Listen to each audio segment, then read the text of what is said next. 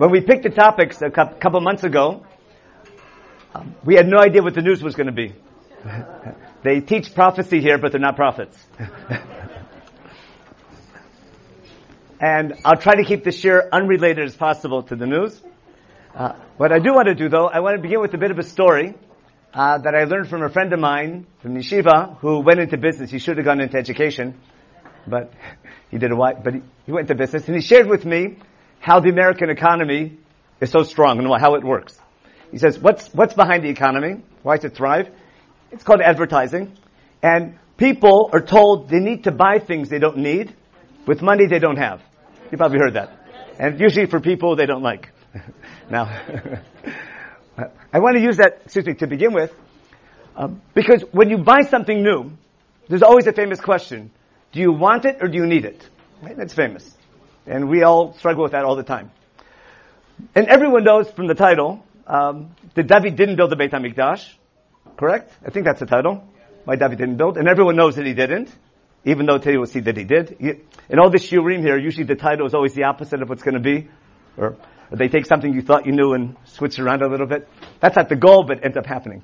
Uh, the the idea here is to understand Chumash a little more in depth, in Tanakh in general. But give me the classic answer that everyone says: Why couldn't David build a mikdash? Just give me the famous. Yeah, yeah, yeah. He had blood on his hands, and you learned that before you were born, probably. If you ask almost everyone knows that answer and they have no idea when they learned it. But it seems like everyone knows that. From, from kid, I don't know when. Because if you wanted to look up where I'm going to find the answer to that question, what book would you look into? Probably the book of Shmuel, which is the story of David. Maybe in Divrei Yamim or something like that if you did things. And if you read the story in Tanakh, that's not the answer that you give at all. There's no blood in the story there at all. We'll get to there soon. Uh, but I want to go back to my story with my friend. If David is going to want to build the Beit HaMikdash, and God's going to say no, so let's check out, does David want to build a Mikdash because he wants something better? He wants like an upgrade? He had a, a Chevy, now he wants to buy, what's the new, what's the new thing? A Corolla? Uh, uh, he wants something better. He, he, had an Android, once, an iPhone or something like that. Is it simply a better Mishkan? Does he want, a, um, or Cadillac, that's it. Uh, they still make those? the Rolls Royce for those from England. Um, the, the, does David simply want a better Mishkan upgrade? Okay. Is he want something more? Or is there a need now that didn't exist before? Understand the two possibilities? So, to deal with that question, and when God's going to say no, if David wants something extra, God would say no because you don't deserve it. That would be a classic understanding. I want to build a temple. I want to do something, you know, something better. And God says, you don't deserve it, you have blood on your hands. Or is there a need? We have to see what that need might be. And that God's answer wouldn't be not that you don't deserve one, but rather, yeah, you don't need it yet. Okay? Like with kids growing up. I want a car. Of course they want a car. do you need a car or do you want a car? And maybe not now, maybe not when you're bar mitzvah, maybe. When you get a little older. Okay. Now, so what I want to do in a, on a source sheet, we'll follow it. I'm sure half of you tried to go through it already. Okay? Um, I want to begin with the source of when is it time to build a mikdash. Now, what we have to talk about today is there a fundamental difference between a mishkan and a mikdash? The mishkan in English called a tabernacle. Uh, we're commanded to build one in Chumash, and I'm going to follow the Ramban, Nachmani's uh, explanation, which is right on the mark, where the primary reason for mishkan, there might be other reasons, is that the Jewish people need a constant reminder of Mount Sinai. Uh, not of what happened, but why it happened. The Jewish people never leave Mount Sinai, according to Ramban. We take Mount Sinai with us. But what element of Mount Sinai do we take with us? Our commitment to be God's people. The main event that happened at Mount Sinai is not what we received, but what we took upon ourselves. It wasn't that we received the Ten Commandments. That was important. But the main thing beforehand, when we took upon ourselves a covenantal commitment to be God's people forever.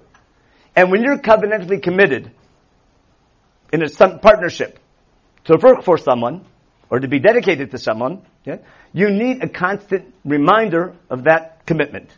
I don't want to bring examples from marriage, but you can make up your own. You're committed to something. You're committed to an agreement, to a covenant, and I need a constant reminder because that covenant is with me every day of my life. In Judaism, we remember that commitment every day when we say Shema, every week when we keep Shabbat, every year on Yom Kippur, every seven years at Hakel, every once a Yova maybe. But that, that's the core commitment of the Jewish people to be God's people forever. Uh, you need to remember that. And Ramban claims that the Mishkan is going to be a constant reminder to the Jewish people of not only what happened at Har Sinai, that had happened, rather that eternal commitment to be God's people. I oversimplified the Ramban, but the rest is already imagery. Ask an architect how images reflect and remind you of uh, key themes and ideas. Now, the reason we need a Mishkan in the beginning, as opposed to Mikdash, there's one fundamental difference. It's called portability. The Mishkan is portable by definition, by its very nature. The poles, it's, it's, it's a tent, an ohel. And we need a portable Mishkan because, as a nation, we're leaving Har Sinai, we're traveling through the desert, we have to conquer the land of Israel, and we're basically a nation on the move. And if I'm going to have a tabernacle to remember our national connection to God, it needs to be portable to fulfill its function. The question is, is the portability of the Mishkan something um, built into the Mishkan. It needs to be portable because we need to know it can leave all the time. Or is it simply portable because that's the state of the nation? But it could be if the nation matures to a level where we're stable, we're, we have secure borders, we're set as a nation, we've matured as a nation, we've gone through adolescence and now we're mature now, we're an adult as a nation. Maybe now it's time, instead of living in a tent and moving from one dorm to another kind of thing, to settle down and build a house or make aliyah and uh, and try to build a house. okay. Now, so that's what we're talking about. So let's take a look. What Chumash has to say about this? Now, the book that talks about the Mishkan, of course, is Sefer Shmot. There's another book that talks about what we call Mikdash, which is Sefer Dvarim. And we're going to see the source in Sefer Dvarim. That's going to be source A. I prefer if you follow, if you have Tanachim. The assumption is everyone should bring Tanachim, but the reality is a lot of you don't. So the key sources are on the source sheet. Some are translated, some aren't. And we're going to see what happens in Sefer Dvarim.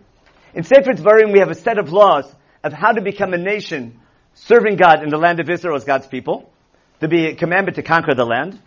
And in chapter 12 in Sefer Dvarim, uh, there's a commandment, when you come into the land and conquer the nations, get rid of all the idol worship so they don't influence you. Make sure that you conquer the land, the land doesn't conquer you. And then, therefore, wipe out all those places of idol worship. Don't do that to your God. Instead, pick one place. They worship their gods in many places. On high hills, under trees. Don't do that to your God. Instead, pick one central place to serve Him.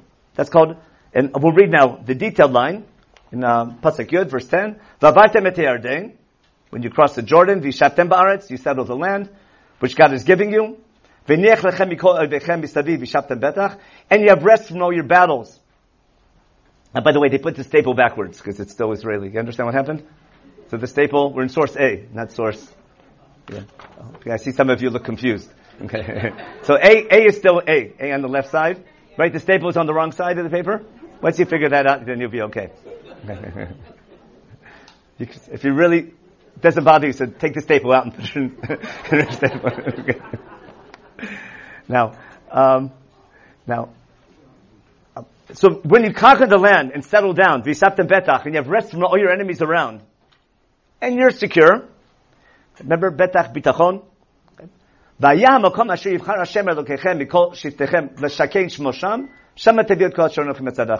Then, the place that I'm going to choose for my name to dwell there, um, that's where you do all the things I'm commanding you. Now, um, verse 11 is communicating back to verse 5.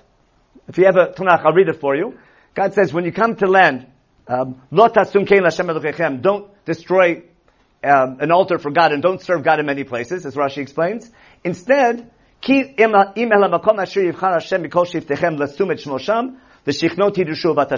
I'll translate. When you come to the land, um, don't serve God in many places. Only go to the one place that I'm going to choose. But the place that God's going to choose for His name to be known. The Shaken Shmosham. Now, there's two key words we're going to focus on. The word makom, which means a place, more than just a place, and Shem, God's name. Now, who is going to choose this place that God's going to choose? Remember who's buried in Grant's tomb? Those for not that line. who should choose the place that we're going to build the mikdash? It says God will. But look at the end of the pasuk. The shichnoti batashama. What's that mean? You have to look for it, and that's key. God might choose the place, but you have to look for it. If you were 18 year olds in seminary, um, I can make a seminary joke, not a joke, an analogy, where even though before you were born 40 days, God already knew who, who your Bashert was going to be, you have to look for them. If you remember that analogy. The fact that, the fact that God chose something doesn't mean you don't have to look for it.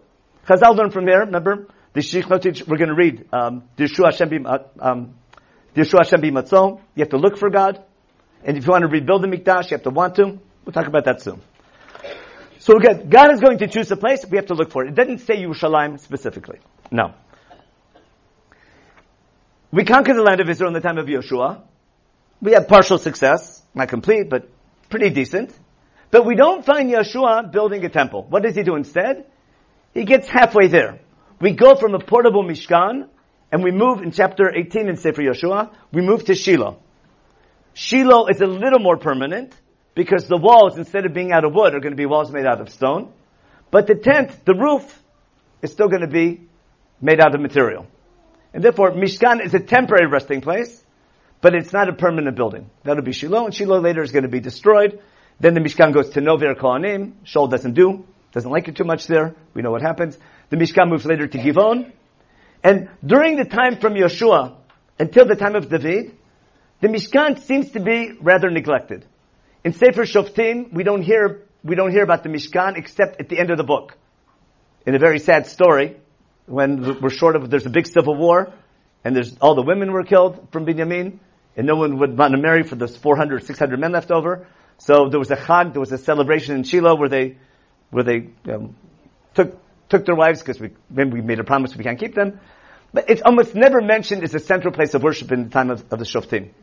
Or in a nutshell, the Mishkan seems to be very much neglected during the time of the Shoftim, as is God, because they leave God a lot. Shaul becomes king, and he becomes king and sets up the kingdom and has an army and is relatively successful, but we don't find Shaul doing anything about building the Mishkan. Rather, instead, he destroys Nov, the city of the Kohanim, where the Mishkan was.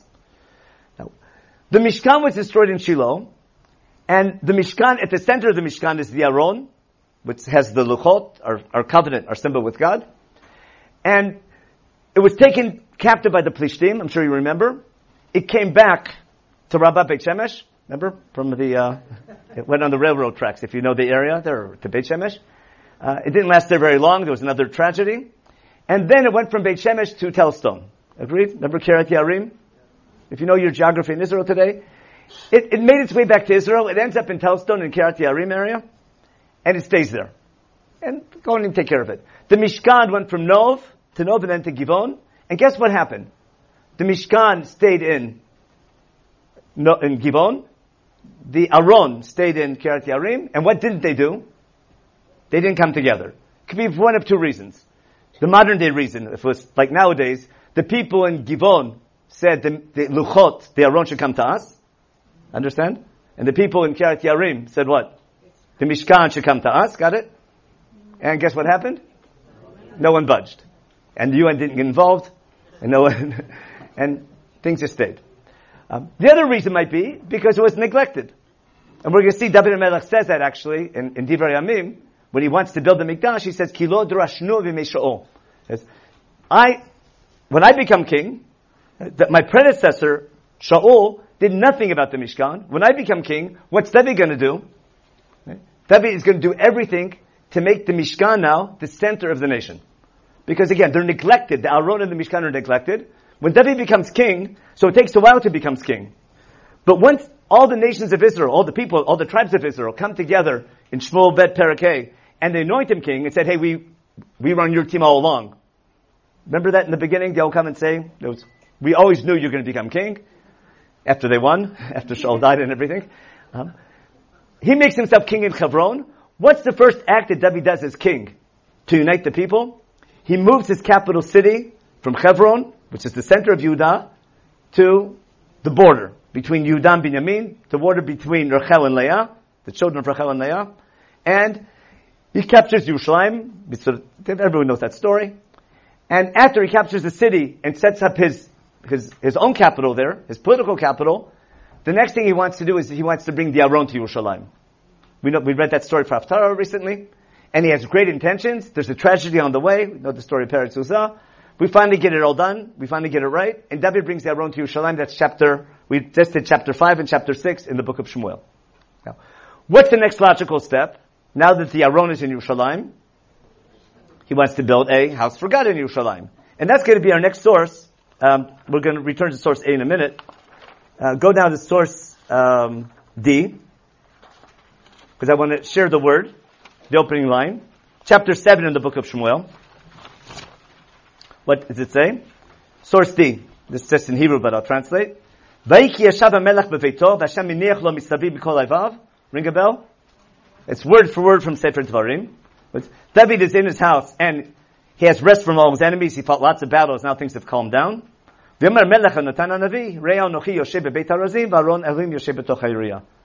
David was yeshiva bochur. When he spoke in Kal V'chomers. Understand the Kal V'chomer? Instead of David saying, I want to build a house for God, what's he saying? I'm living in a palace, and God's tent is in a, I mean, God's house is in a tent. So I'm in a palace, you're in a tent. That doesn't make sense. What's, in essence, he's saying? It doesn't make sense that if I'm living in a palace and I'm, no. It doesn't make sense that everyone has nice villas and the shul is in someone's basement. Or the shul is in some tent. You understand? If it's a new community and we're on the move, okay, so there's a temporary shul. But if everyone's settled down and build nice houses and everyone's still davening in someone's, know, in a declat or in someone's basement, that's not right. Therefore, we need to build a shul. The shul should be as nice as everyone's house. And therefore, David's saying, now that I have a temple, now that I have a palace, God should also have a palace. What should the obvious answer be? Right? David wants, go yes. In fact, Natan the Navi answers him, go for it. Great idea. It's a, it's, I don't need to ask a rabbi. It's so obvious. And anyone can answer that question. And for some reason that night, God comes to Natan and tells him, tell David, no, not no. we'll see in a minute. God's answer to David is not no, it's not yet. That we're going to see very soon. Which would be a very strange answer. Everything seems to make, even, it even makes sense to the Navi Natan. And God has to come and correct the Navi Natan that night and tell him, tell David basically slow down. And that's going to be the question now. Why is God telling David not no, but not yet? What was David thinking? What, what's the need for the Mikdash? And there's a more philosophical question. Who needs a temple? Does God need a temple or do we need a temple? Like when we daven, does, does God need our prayers? Do we need to pray? That's in philosophy. It's a great question. Of course, they're both true. But in the case of the Mikdash, is the Mikdash something that David needs? Because he wants the nation of Israel to be closer to God. We want to sanctify God greater by having this big fancy building. Or like when we want to build a better shul. Are we doing it for the name of God? Or are we doing it for the name of the person who's on the plaque? Now, uh, it, it's always a good question, and it's a difficult question, but it's, it's uh, we, we build it anyhow. But you always have to. So Debbie's going to deal with that question very soon. Now, what's God's answer going to be? Um, I'll begin the answer in pasuk Lailahu, that evening, God came to Natan. Vayidvar Hashem el Natan lemor. Lech v'marta el el David. Kol Hashem, hatati deli bait. Go to David, are you the one who's going to build a house for me? He gives a sort of strange answer. I added a question mark, but it's clear that it's a rhetorical question. Okay? And then God says, from the time I picked leaders over the Jewish people, I never asked anyone, how come you didn't build a house for me? In other words, I never demanded any leader before you. I never re- reprimanded him and said, how come you're not building me a temple? Why do you think I want one? And what, what do you think you deserve to build one, possibly? And then, without reading all the detailed answer, because we only have uh, 45 minutes to go, in Pasuk Yud Aleph, ולמן היום אשר ציוויתי שופטים על עמי ישראל, והניחותי לך מכאביך, והגיד לך השם, כי בית יעשה לך השם. He gives a whole long answer, which we don't have time to go into, through Jewish history of the time of the Shoftim. He says, I never asked anyone else to build a house for God, and I made you better than everyone else. You have more rest from your enemies than anyone before you. But I'm telling you something which is almost an opposite answer. What's God's answer in Pasuk Aleph? I'm telling you, you can't build a house for me. Instead, I'm going to build a house for you. See that again? Take a look at what God said in the end of verse 11, Pasuk Aleph. I'm telling you that God's going to build a house for you. Now that doesn't make any sense. Why? Because David says, I have a house and you're in a tent. God says, you can't build me a house, I have to build you a house. It's a different type of a house. What's God basically saying? Yeah, what we call Beit David. Before you can build a house for me, you have to have an established monarchy. And now those of you from England will understand this much better. Right? Right? A monarchy, what, what's measured in a strong monarchy or in any government is its stability. And what's great about a monarchy, it's much more stable than a democracy or almost any other form. Because instead of um, everyone fighting, it's only fighting within the family. instead of civil war, it's only a family feud. But the question is, do we know who the successor is going to be? And God's saying, if you're going to be a strong nation, and you think you've reached a level of permanence, David, what makes you think that your leadership is any different than anyone before you? Because what's the difference between the time period of the shoftim, of the judges and the kings? A shofet, you could see it as simply, it's an ad hoc leadership. That um, there's no, there's no continuation. There's no dynasty that one, in fact, the only time we tried it was a disaster with Gidon and Abimelech. Right? Someone is a leader doesn't mean his kid becomes the leader, his child, but rather people rose to the moment and sort of a ad hoc, ad hoc leadership, or almost lack of leadership during the time of the Shoftim. Now we have a kingdom, but who says it's going to be a monarchy? Who says it's going to work and going to last? What makes this permanent? What will be the sign that David's kingdom is actually permanent? If David's able to be king, have a child who take over his kingdom, and everything to be stable at least two generations. And what God seems to be telling David is, if you have a child, right, and you set up a monarchy, then once the monarchy is set, it's time to build a house for God. That seems to be the answer. We'll tweak it a little bit as we go on. Okay. Now God explains. Pasuk Yudbet. Ki yamecha v'shachatay It's like saying we have to wait till you die. Bakimoti zarecha charecha. I'll help establish your children after you. Asher yitzemi me'echa. I'll make sure that his kingdom gets started. Hu adolam. He will build a house for my name, and I'll establish his kingdom forever. You understand God's answer? There's not a, a, drop of blood in the whole story, is there? God doesn't say you're a bad guy, you, you fought wars, everything you heard when you, before you grew up, before you were born, remember? The answer everyone knows from, from early in the Jewish education is not here. God gives a very different answer, not you, but your son. We'll see later on that David actually builds the temple. Almost. He gets everything ready. He, he, he gets everything ready so when Shlomo becomes king, he just has to put it together. He raises the funds, he gets everything organized. Anyone who's built a house before, half the building is before you put up, before you start getting the materials, getting the, the, the, arch, the architect, the plans, the funding. It takes a long time, and David spent his last decade getting that already. Now, but notice in the story, the word Shem comes up in the answer. Hu yivne bait dishmi. And that's going to be the key to understanding what's going on. What I want to do now in part two is I want to understand what's this idea of a building a house for God's name. In other words, who needs a temple? Right? Does, does God need a temple or do we need a temple? And why the need? It seems to be this temple was named for God's name. Name here means reputation. There's a saying in, I think, remember Tov Shem and Shem and Tov? Right? A good, a good name, a good reputation is better than good wine or good, good oil. Uh, reputation is important. Now, how do you give reputation? That's why I brought the example about advertising. How do you market a product? It has to have a good name. Customer service. Remember? You want to buy a car, you want to know they're going to fix it and things like that. You want to know they're going to take responsibility. How do you give a name? How do you make a name for a company? How do you make a name for yourself? You make a name for yourself. You need a reputation. Now, how do you give a reputation and visibility to a God who's invisible? No, gods who are visible. Gods like um, you ever see those Buddhas? You can't miss them in India if you if you've ever been there. You there, and when you have a building or a structure or, or an idol, you hear about the God. You build him a big temple, you know about him. But how about a God who has no name? Uh, no name. A God who has no no form, no nothing. In lo demutaguf, we sing about that. How do you give visibility to a God who's invisible? Well, if you talk about him enough, right, it might help. If everyone's talking about him, and be very careful for they mention his name. We can make a name for God by talking about God. It's called advertising. And I want to show you that there's this theme of God's name or God's reputation that begins almost with creation. And that's going to be, now we'll go back to um, the first page, to source B. Remember, opposite the, uh, don't let the staple fool you. Okay? Go back to source B, the theme of Shem Hashem and Breshit. And this, I'm going to take a 10 minute break to do a short little share on Sefer Breshit about a theme in Sefer Breshit that connects to what's going on in Sefer Shmuel and why David wants to build a house for God's name. Sefer Bereshit is not just about what happened, it's about why we're chosen. And everyone knows the first 11 chapters of Bereshit set the stage for God picking Avram Avinu in chapter 12. Those the first 11 chapters is God creating not just um, nature, but also civilization, nations, the nature of nations, you know, going to different um, human beings forming into civilization, into different peoples. Remember the Migdal story? As the story goes on, before Avram is chosen, the reality is there's what we call 70 nations. But human beings form into different groups, usually based on borders, based on common needs, common resources, but there's many nations.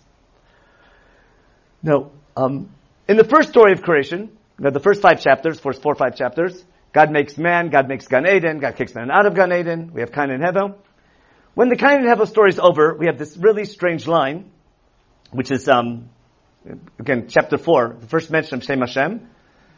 Remember, um, there's Cain, there's Hevel, and then Adam and Chava say we want to try, try again. First two didn't work out so good. They have a kid named Shet, and he has a kid named Enosh. So we'll read that line. L'shet hu yulad ben vaikrat shmo Enosh. Az hu chal dikro b'shem Hashem. And that's the end of chapter four. If you look at it in your Tanakh, you'll see it's the end of a chapter, it's the end of a unit. There's a parshiah. It's like a cliffhanger. We have the story of Cain and Hevel, which ends the story of Gan Eden pretty much.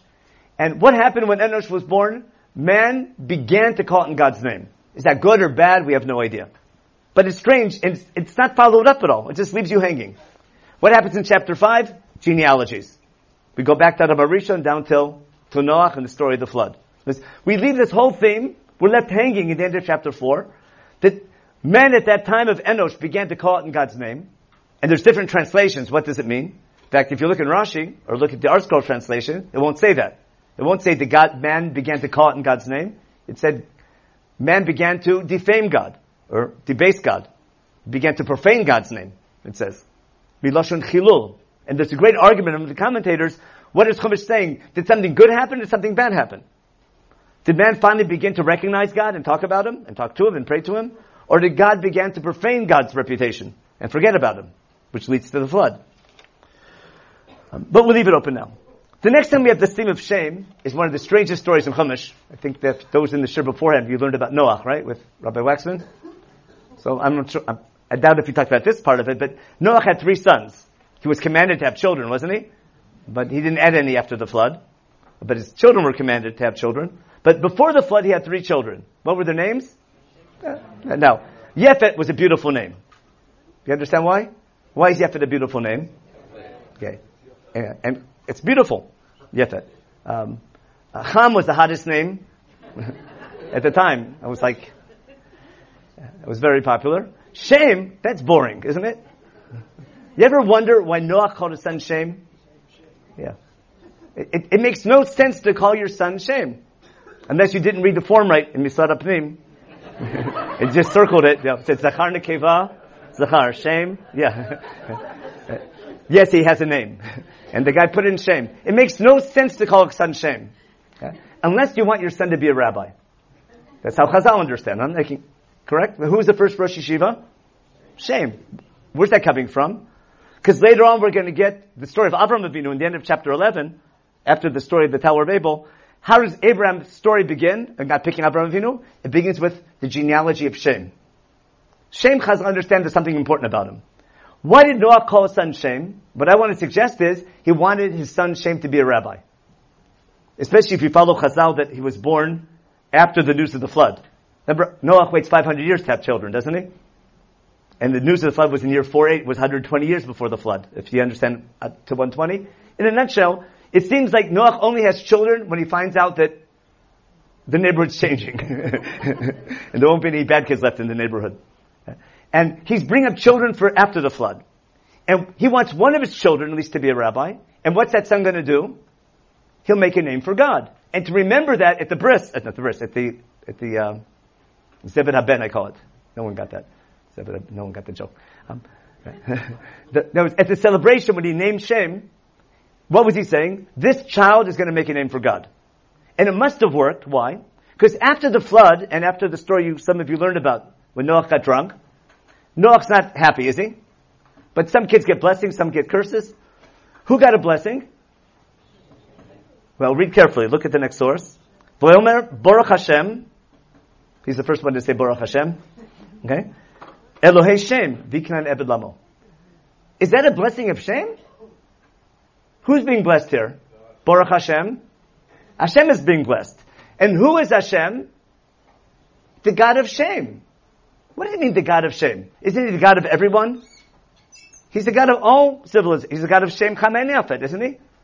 He's the God of everyone. What does it mean he's the God of Shem? Now, you say something like this when you daven Shemona don't you? Elokei Abraham, Elokei Yitzchak, Elokei Yaakov. What does it mean that he's the God of Abraham, Yitzchak, and Yaakov? Isn't he the God of all civilization? He's everyone's God, isn't he? So what does that mean? So one way to understand it, he's the God who took special care of Abraham, Yitzchak, and Yaakov. Or he's the God that Abraham, Yitzchak, and Yaakov prayed to when they were in need.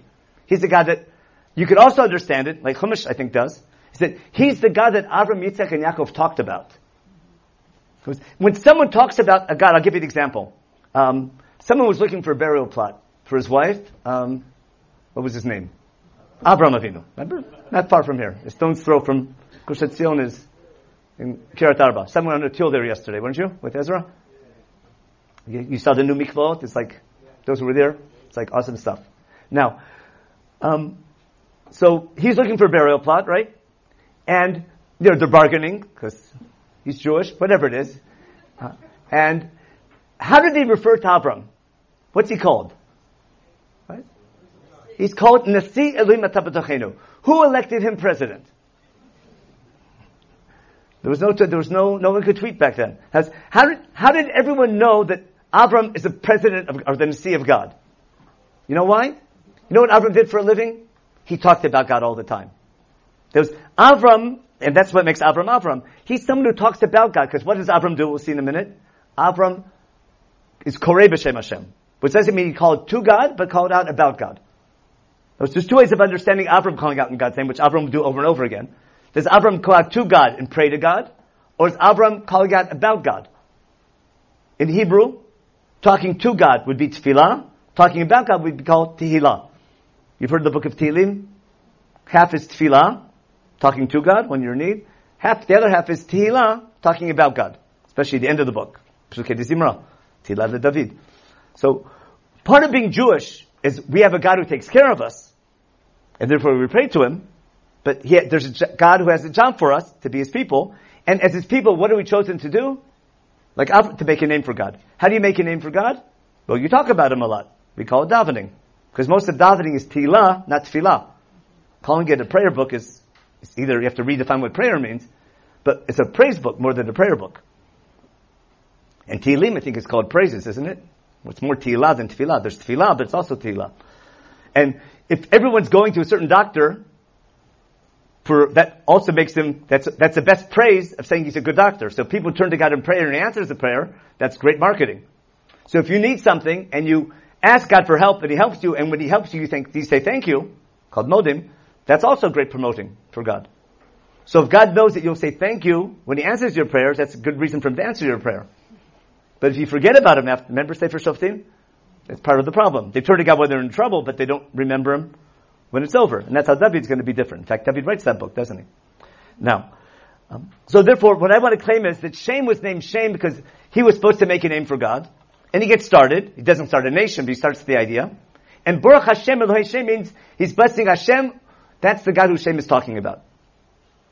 Now, Shem doesn't start a nation, but he has children, he has ten generations, and from the Toldot of Shem, we end up with Avram Avinu, just like for the Toldot of Adam, we ended up with Noah. And from Shem, we'll get to Terach, and we have three sons. One of them we Avram Avinu, and we end up with 70, 70 Nefesh going down to Egypt, just like we had 70 nations coming up from Toldot Adam to Noah, if you know the set up in Sefer Bereshit. And therefore, once Avram is chosen, God says, begin that journey.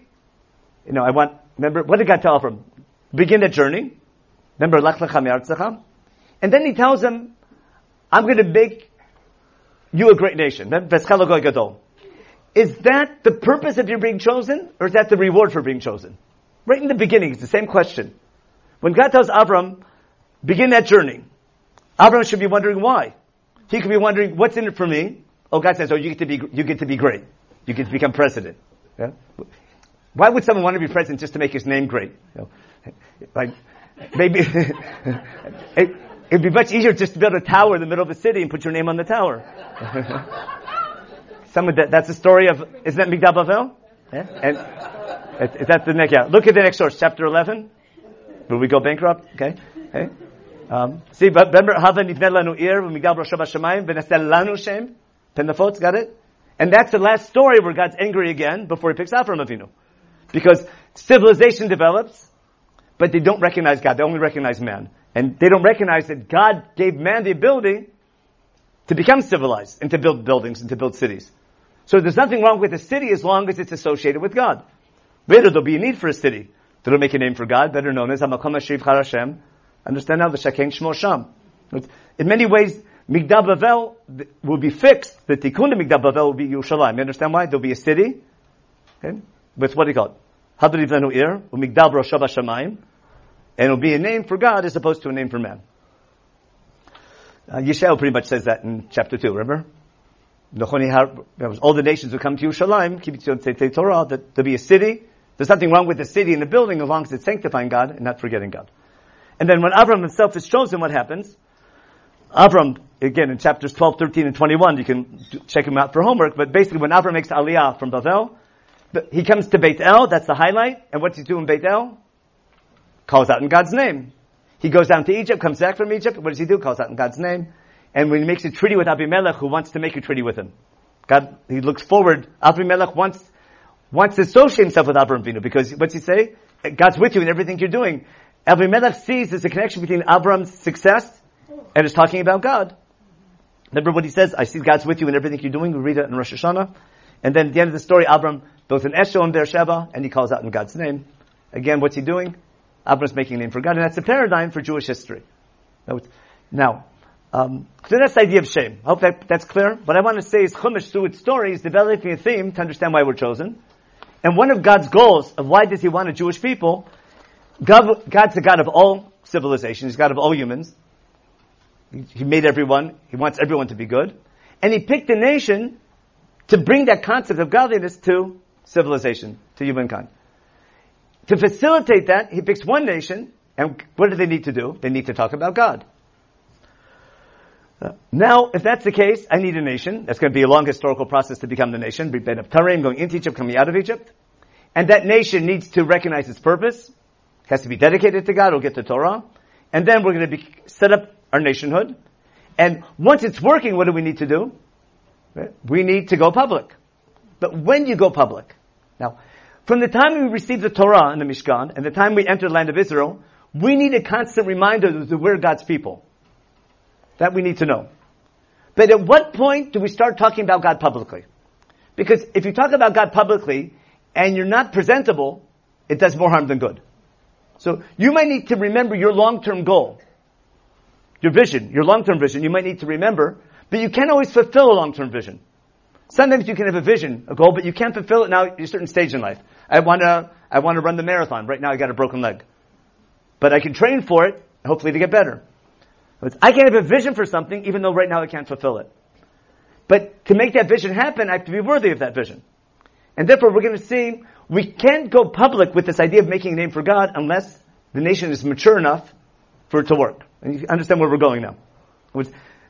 What, what's the transition from Mishkan to Mikdash? It's not just a better, un, a, a, permanent Mishkan that reminds us that we're God's people. If the only function of a Mikdash is a super Mishkan, where I get closer to God, and I remember even better that we're God's people, and then we have to serve Him, fine. But if there's an element of, of being international, if there's a universal element to the Mishkan, that it's going to be a vehicle through which we make God's name known not just to ourselves, but to other nations, it can only happen when people look up to us. And if you follow Sefer Shoftim, what are we going to find? We don't find from the time of Yehoshua any nation who's friendly with us. Instead, what do we find? Everyone hates us. Don't want to bring modern day examples. But everyone hates us, right? No one likes us in Shoftim. Only one nation pretends to like us and they're phony. Remember the Givonim. In fact, that's why they, if you read carefully in Sefer Yehoshua, that's why they sign. Because they say we heard about God's name. All these people come from far away and we heard about your God, how great it is. They sign right away. Hey, we read the Bible. That's good. And then they found out they were tricking them. Now, um, therefore what I want to claim is that David thinks that in his time period, the nation is finally in a situation where we, we're ready to go public. Let me show you if you have your Tanakh open. In Sefer Shoftim, I'm sorry, Sefer Shmuel Aleph, Shmuel Bet, I'm sorry. Sefer Shmuel Bet, Perek At the end of the Perek, after he builds up Yerushalayim and brings the Mikdash and brings the Aron to Yerushalayim, um, I'm sorry, at the end of Perek Vav, after he brings the Aron to Yerushalayim. No, that's with Michal. Um, I'm sorry, I was right. The end of Perek The end of chapter 5. In, um, in Pasuk Yud Aleph. Chapter 11, after he takes Yerushalayim. Says, Vaishlach Hiram melech tzor malachim el David, vatzei arazim, v'achar she'etz, v'achar she'evan, v'kir v'yivnu Beit David. Ve'idad David ki yechinu Hashem lemelech Yisrael, ki nisei mamlachto b'avur amo Yisrael. When a foreign nation, Lebanon, Tzor, but Tzor inside in, in Lebanon, which is a big economic power, a big port city, when David makes a treaty with the king of Lebanon, and we get along with him, and they're sending building materials, and they want to be associated with the Jewish people. David sees that God is with him, and now he knows that things are moving in the right direction. So David needed a sign from God that we're in the right direction and we're becoming international. And for the first time in Jewish history, a foreign nation outside Israel wants to make a treaty with us and looks up to us. And we have economic ties with them. And that's Lebanon. And what's David say? David says that's a sign from God. Then David knows that God's with him and he's chosen. What's the next step? He brings that Aron to Yerushalayim, got it? And then it takes a while, but finally makes it there. And the next step is let's build a house for God in Yerushalayim. In essence, what's God's answer going to be? Slow down. You're there, but not yet. So Lebanon likes you. Where's your priest treaty with Jordan? Where's Syria? You follow? Where's Where's everybody else? Just jumping ahead. Remember Shlomo Melech? Remember how come he has so many wives? Because taking a wife from a foreign king, how come he marries the daughter of the king of Egypt and the daughter of the king of Melech Shur? Because what's Shlomo doing? Marrying the wife, uh, marrying the daughter of a foreign king is how you establish and formalize a treaty with other nations. And other nations want to do business with us. We have a great economy. Someone from, some queen from Ethiopia, I think, comes to visit, doesn't she? Malkat Shva comes? We're, we're finally in a position of international stature when people look up to us. Then it's time to build the temple. Understand what happens? And we'll see that's what God's, God's what God's going to tell David. That would be the deeper part of the answer. In other words, it's not just a, a, better temple, a better Mishkan. There's a new need. And what's the need now? Now as a nation, there's a need to take the idea of being God's people and make it public. We can't go public until we're ready to go public. Until when people come to visit, they're impressed and not upset. They come here and they see people wait in line. They don't cut. They, you follow? They're, they see a people that sanctifies God in their day-to-day life. In fact, there's a whole guidebook about how to live our day-to-day life as a nation called Chumash or called Torah about how to live not just as an individual, but not just Goshim to you, but how to live as a people. Remember Shoftim v'Shotrim? Remember the book of Devarim? But there's whole sets of laws about how do you go to war, when you go to war, what you do before you go to war, your economic system, your social justice system, your judicial system. There's a whole set of laws that, if they're kept properly, we have a nation that sanctifies God not only by its individual behavior, but also by its national behavior. Now, let's go back for a second, and I want to show you um, the next source with the word makom. But I want to bring a proof or bring a support to the idea that you can have a dream to build a house for God, but you can't fulfill it until you're ready. So, where's the first time we have a concept of a house for God in Chumash, in case you didn't see the source sheet? Who's the first one to talk about a house for God? Anyone know? Now, or look at the source sheet. Yaakov Avinu, isn't he? Avram doesn't talk about building a house for God because he's moving from tent He's on the move. He, he makes a name for God. He built, you know, uh, he's got a Chabad house in, in Beit Shem, in, in uh, Beersheba, where he talks about God. But he, he's not building a house for God yet. The first one with the idea is Yaakov Avinu. Everyone knows the story about Yaakov? So Yaakov is running away from his brother. His life's falling apart. And remember, they just chose it. The whole story of Yaakov, you know. And then on his way out, he happens to be, remember, by Makom, remember Yaakov Beersheba and Sorsi? I'm making, there's wordplay, the word makom, v'kaba makom, okay, v'yikach me'avnei makom, okay, makomahu, v'yachalom, v'nemutzad, everyone knows the story, but the word makom is big. And what do Chazal say for some reason? That's not Beit El, what is it? It's Yerushalayim. It's the place of the Mikdash. Because what does Yaakov call the place? The city was named Luz, but he calls it Beit El. That's not the name of the city, that's the function of the city. Beit El is not the name of the city. Beit El is what it means, the house for God Where it'll be, finally, let God choose. That's the story later on. Okay. Yaakov gets up from his dream called realization. Okay. אכן יש השם במקום הזה, המלאכית לא ידעתי, וירב מה נורא במקום הזה. אין זה כי אם בית אלוהים בזה שער השמיים. What's Yaakov say? He wakes up from his dream. God appears to him, tells him, you're the chosen son. Don't think you're being rejected. No, even though, even though you're leaving Israel, you're the chosen son. And the dream and goal I had for Abraham and Yitzchak is going to go through you. Remember, the God, I'm the God of Abraham and Yitzchak. And you're going to get this land. You're going to become my people, even though you're leaving. And what did God say? And even though you're leaving, I'll bring you back. I'll take care of you. And when you come back, then things will settle down. That's God's promise to Yaakov. What's Yaakov's reaction? What a great place this is. What's he say? He says, he sees this is a gate to heaven. Now, how is it a gate to heaven? He sees the angels. How does he know it's a house for God? So I want to claim this isn't prophecy. Okay? He doesn't know it's a house for God. He's not saying, I see one day there'll be a temple here. Rather, he sees, what a great place to build a house for God. I'll give you an example. Let's say you're in 1960, again, in, uh, pretend in America, and you see these plans for interstate highway system. And you see there's going to be Interstate um, 71 going this way and Interstate 80 going that way. So what would a Jewish entrepreneur do? Yeah. You buy a land where? Where they meet. You buy the land. You see the plans. So you're not, what are you going to, you're not going to build a gas station there. You're going to build what? A shopping mall there. No, you see this place has potential. I have vision.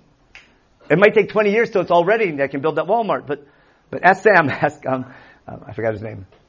Um, but, but, uh, but set someone with a vision, seeing long ahead. What's Yaakov saying? When I come back, he'll say, this is a great spot. If God appeared to me here, what I would love to do is build here a house for God. And therefore, what does he do? How does he prepare his preparation? He gets up in the morning. He takes the stone that he used to protect his head. Okay? Um, and he puts it up as a, it's a reminder he needs to mark the spot, a monument. He puts oil on it to anoint it. Okay? Vaikra Shema Makomahu Beit El. Shema Makomahu Beit El. Even though the really was blues. And what, what do you mean by, no, it's not officially now Beit El population one or something like that. It's Beit El. This night, I'm, I'm laying a cornerstone to build a temple later on.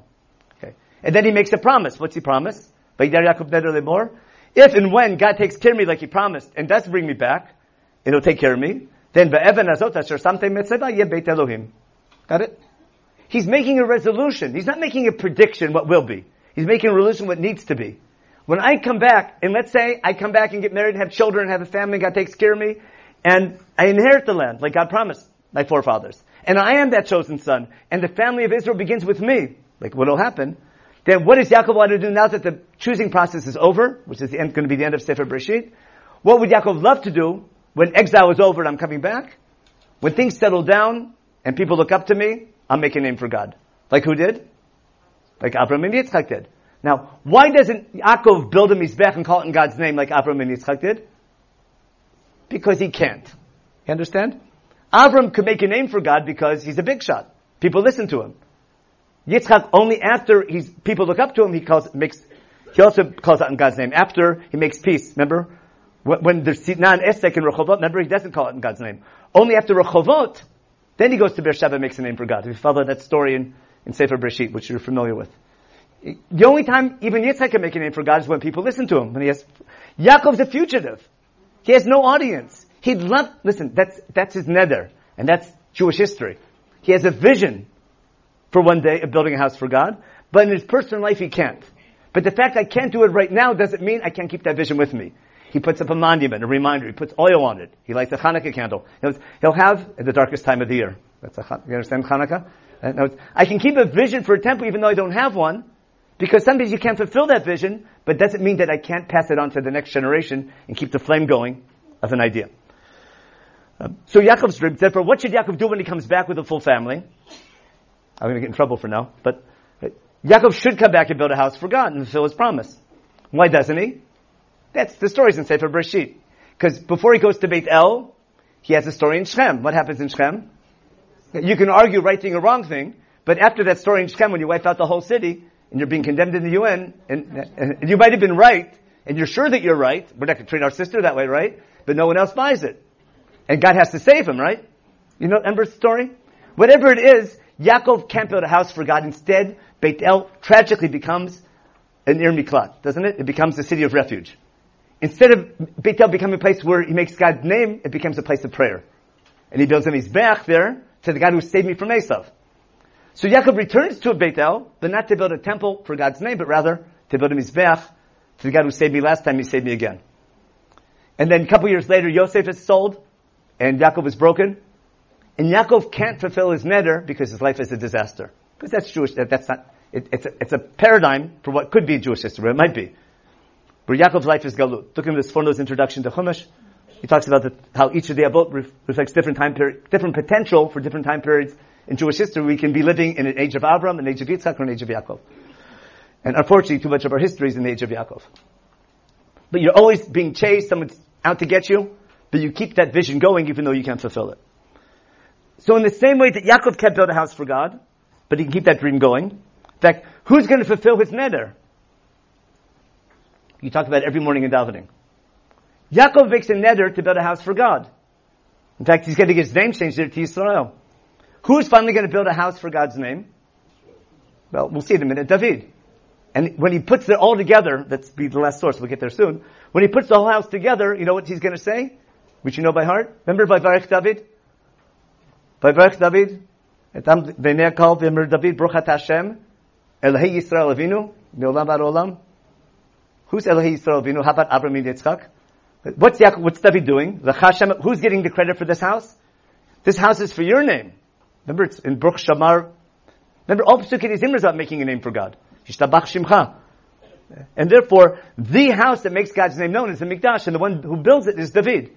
And the prayer that David, the benediction he makes for the whole people, it begins with Vayvarech David, because what's he saying? I'm fulfilling the neder of, of Yaakov, he fulfilled it. We'll see it soon. That's why Elohi Yisrael Avinu. Now, um, so that's the idea of Makom. Now, now we can finally get to God's answer to David in Divrei Yamim, but first go to source E, as long as you're on the page. When when Shlomo was born, who's going to build the Mikdash, his name is Shlomo, and God's going to give him a second name, Shlomo Yedidia. If you want a little trivia question, who gets two names in Chumash? Get one Jewish, one Yiddish. Now, who gets, who, who's the first person to get two names at birth? So Shlomo Yedidia is the first, not, not, not a double name, not like, but two different names. Remember at the bris, you have two people to name him after? Or you have, or nowadays it's you have you should name after the grandparent, but you're young Israeli, you want to do something Israeli, so you pick an Israeli name and a, and a Jewish name. And you're, and what are you going to call the kid? And you have family feuds. No. No. So, so, so this idea of, of, uh, now, go now to source F. Okay. Uh, what does Debbie tell Shlomo?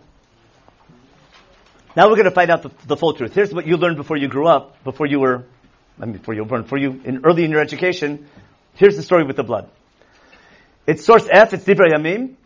It's not the story of David wanting to build the Mikdash because that story is also in Divrei Yamim, chapter 17. It's word for word, the exact same answer. Not you, but your son. But in chapter 22, David's already chosen the place um, where he's chosen Harbai because he builds, he buys that field from Aravna, the Jebusite, when there was that plague and God answered him. That was in chapter 21. In chapter 22, he gets everything ready to build the Mikdash. If you take a look inside in Divrei Yamim, you'll see chapter 22 begins, David gets all the building materials ready, everything done. And then he commands Shlomo as follows. Remember David, Shlomo b'ni Navarach.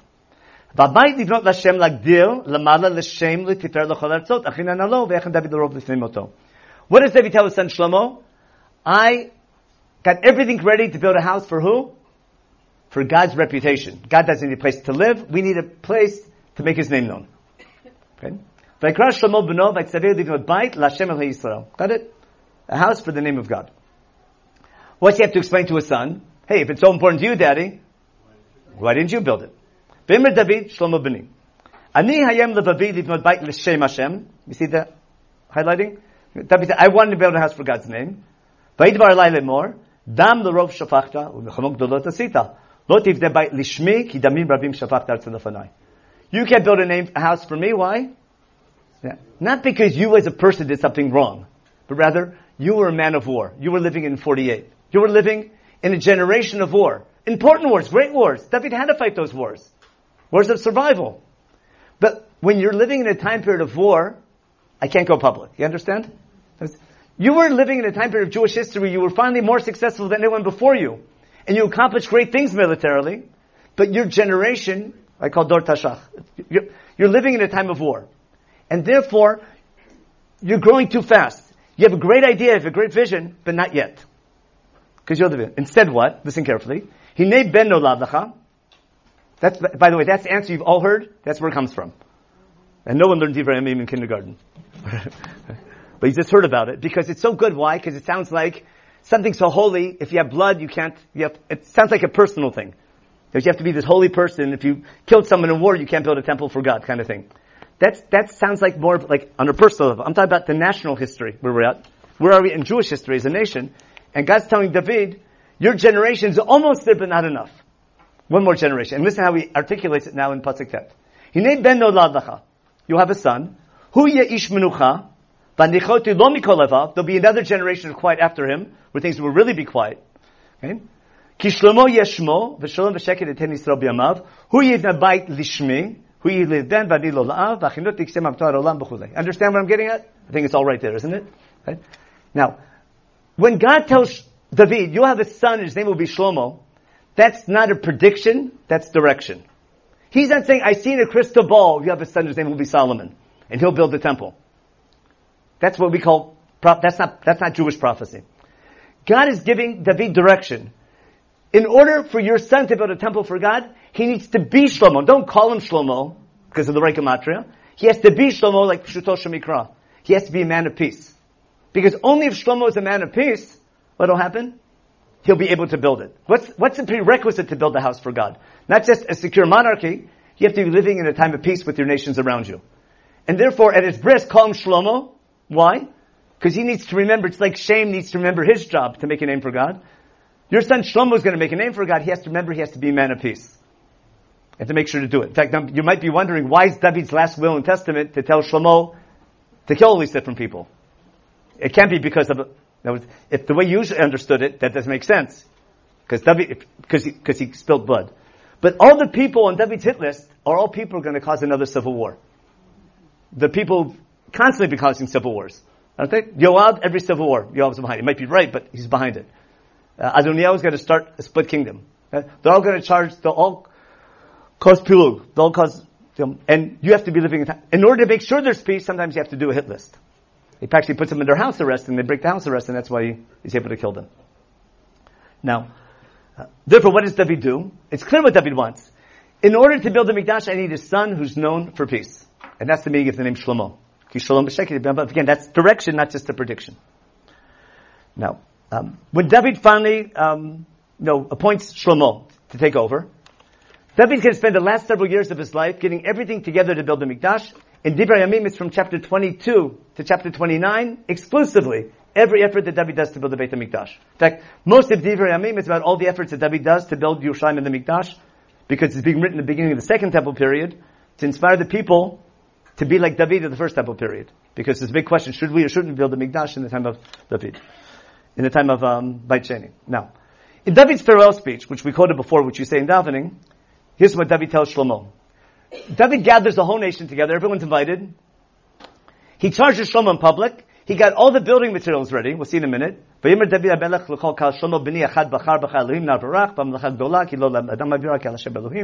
He says, there's a lot of work to do. Shlomo, my son, he's talking in public to everybody. Um, and it's not a one-man job because this house is for God. Um, I got everything ready. All the gold, the silver. There's a whole national assembly. Everyone's there. David presents publicly to Shlomo, who's going to be this, succeed him, probably the last year of his life, in David's life. He makes a big public ceremony, charges Shlomo in public to build a house for God. Because what's, what's David worried about his son? Every father's worried about his son who's going to take over. That, Shlomo's young, he's a teenager. What is David's biggest fear about his son? That he'll be just like his father. That what? What's he to do for a living? How's he get, how's Shlomo to make himself famous? What did my daddy do to become famous? He killed Goliath. He's, whoa, he's a man of war. I'm to double my, I'm to be greater than my father. And what will Shlomo put all of his national ambitions on? More conquest, more land. More, making a greater name for myself, for the kingdom. That is saying, my generation was one of war. You understand his answer now? Uh, he's saying it in, in Muslim. My generation was one of war, wars that had to be fought. But we had to fight them. We can build a house for God. If your generation is one of peace, then we can build a house for God. And he's worried his son is going to be like his father, said, that was my generation.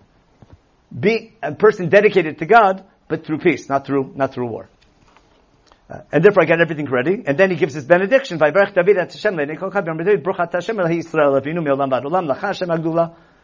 He wants to make sure that the house, the plaque on the house won't be David's house, but rather God's house. Therefore, who gets the credit? Lachashem Agdullah. That's what we say in davening, and that's why we say it in davening. And why Elhei Yisrael? Because Yisrael is the one who made um, the promise to build a house for God. In fact, Yaakov's name change from Yaakov to Yisrael happens when he returns to Bethel, and the name becomes official. And again, Yaakov makes his neder again and, and restates his vision to build a house for God. Now, to show this idea that there's an essential difference, there's a fundamental difference between the Mikdash and the Mishkan, that its function is not just closer to God, but rather to go public. We see that when Shlomo builds the Mikdash, he has a beautiful prayer that this should be a place where we're going to daven. But now, for the first time, Shlomo mentions this house is open for foreign visitors. And that's going to be source H. And he says, he talks about should there be war, should there be famine. Here's a place to daven, all chapter 8, and then he says as follows, V'gam el nochri asher lo mi'amcha Yisraelu, uba meretz ruchacha leman shmecha, even a non-Jew coming from Nevan, because the sake of your name, and if you look in your Tanakh, I don't, I don't think I continue it here, uh, no, don't continue, but it says, Kishmun shimcha gadol, no, they'll hear about you. And they'll come and recognize you. David asked God, answer, I mean, Shlomo asked God, answer their prayers, even if a non-Jew, so that they'll come to recognize you like we recognize you. So we see in Shlomo's prayer that we, there's, there's a shift already in the focus of the Mikdash. And that's just the place that we remember our covenantal connection to God, that we have to be good and we have to, that our long-term vision is there, but we can actually fulfill that vision by having one central place where people come and visit. And actually it works several years later. Who comes to visit? Malkat Shva comes to visit. And what's you hear about? Okay, by Shva Shomat, Shema Shlomo, the Shem. See the same thing? What makes God's name great? She doesn't hear about how great God is. She hears how great Shlomo is. Because what Shlomo have? He has great high tech. He has great, um, what do you call it? Um, um, a great economy, big strong army, but no wars. Why? Because of its strong army and strong economy. Words, it's a nation everyone's looking up to, and everyone wants to come visit. And Malkat Shva is amazed by his wisdom. He's publishing things, publishing ideas, TED Talks. And Malkat Shva wants to come to visit him. She comes with this whole entourage. And when she leaves, um, what does she say? He says, Yeshem Elkecha Baruch, L'tira Kisei Yisrael, Ba'avat Hashem Yisrael, L'olam B'simcha L'melech, L'asot Mishpat U'tztaga. What she see when she comes on a royal visit, she goes to, she sees Yad Vashem and the Kotel and the Knesset. No, I'm sorry. She goes to see Beit HaMikdash, Beit HaMelech, all the building projects that Shlomo did. She goes on a royal visit. She's aghast. She's amazed. She says, I don't believe what I saw. I, did, I heard about it. I didn't believe it. Now I see it's even more than I thought of, she says. He says, you should be blessed. You people are lucky that you have a king doing what with his power? Mishpat and Staka. And that's the whole theme of David, why David is chosen. In other words, other nations, and that's Tehillim in bed. You can look at that for homework. Um, Tehillim 72, that last chapter of book 2, where David gives a mizmor to, to his son Shlomo about what the essence of his kingdom is, to be a kingdom doing mishpat, mishpat and staka with its wealth, and other nations coming to visit because they hear about how great we are, not about how strong we are only, but what we do with our strength using our strength to build this just and upright society. Um, so now we have two minutes. I was hoping to get around to solve the problem of. So what do we do today? In case you didn't catch on. so let's go back to our head. Do we need a mikdash or we want a mikdash? You follow? Do we want something to be closer to God? It's important. We want to be close, and it's wonderful. Uh, my good friend um, Yehuda Glick, but that's that's the essence of it. His, his desire to be in Har Bayit is totally ruchani. Nothing, in my opinion, nothing political. People, I don't see him that way. He's total ruchani thing. Now, people might politically disagree, might can be can love God just as much, but think it's the wrong time. It's a tactical decision. So the desire to want to be close to God, to have an even better reminder of Har Sinai, is important.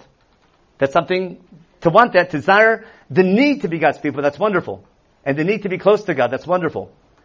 But do we need one as a nation? Are we in a situation as a, as a people that the other nations look up to us? It could be they hate us for whatever reason. But bottom line, what's called um, what's called bifchan um, it's called bifchan totza. In reality, other nations don't look at other nations don't respect this as much as we, we hope they should. Maybe they should, but they don't. We can argue. I don't want to get into politics behind it. Who's to blame? We're not going to be self-hating Jews, but we can't be self-righteous Jews either. Um, in order to build a house for God, we have to be worthy of it. So the transition that we find in the time of David from Mikdash to Mishkan, even God says not yet. Great, great desire. It's a great dream, like Yaakov's dream. But sometimes in Jewish history, we're not ready for it yet. But there's a way, the fact you're not ready for it doesn't mean you can't build it. How do you build it? By creating the need. And therefore, the first step in rebuilding Yerushalayim is going to be to understand why it was, why it was destroyed. And for that, we have, we read Nevi'im Rishon, that's Nevi'im Achronim. I'll just bring one quick quote from um, Yirmiyahu. He's in the Mikdash, and he tells the people, what are you guys doing here? You know, he says, you know, if you want God to dwell with you and be here, yeah, don't think korbanot. No, don't think don't think the temple will save you. Don't think korbanot and prayer will save you. And he yells at them.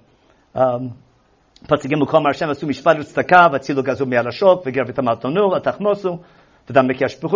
be bad.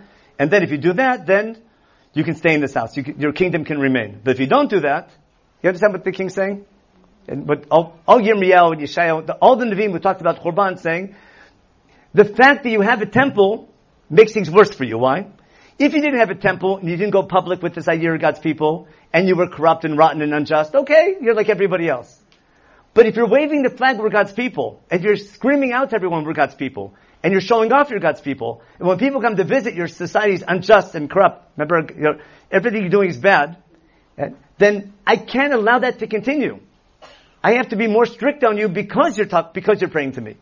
The second you associate yourself as God's people, I'm going to be more strict because my reputation is at stake. And there's nothing worse for God's reputation than the people talking about God, but not acting. We have too many examples in the news. The people talking in God's name and doing things which are which are disastrous. A, there's no bigger chilul than that in anything. Um, let's say someone, let's say a big rabbi gets caught with embezzling, um, what do you call funds, uh, social funding from a government. There's, there's, that's a terrible type of chilul because, because he's a rabbi.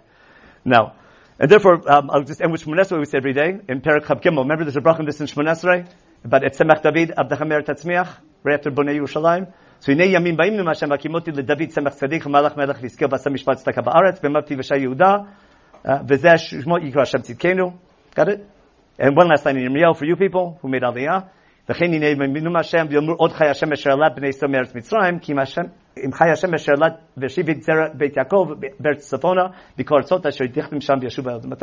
one of the greatest ways to make God's name great is for not just having our own to represent God, but having a nation that gathers from all four corners of the globe and desires to come and live in Israel and build a nation in Israel. That can be the, that that's one of the greatest kiddush Hashems you could have. So our generation has been blessed with one. Now that we have that blessing and come back, what we do with that blessing, that's our biggest challenge.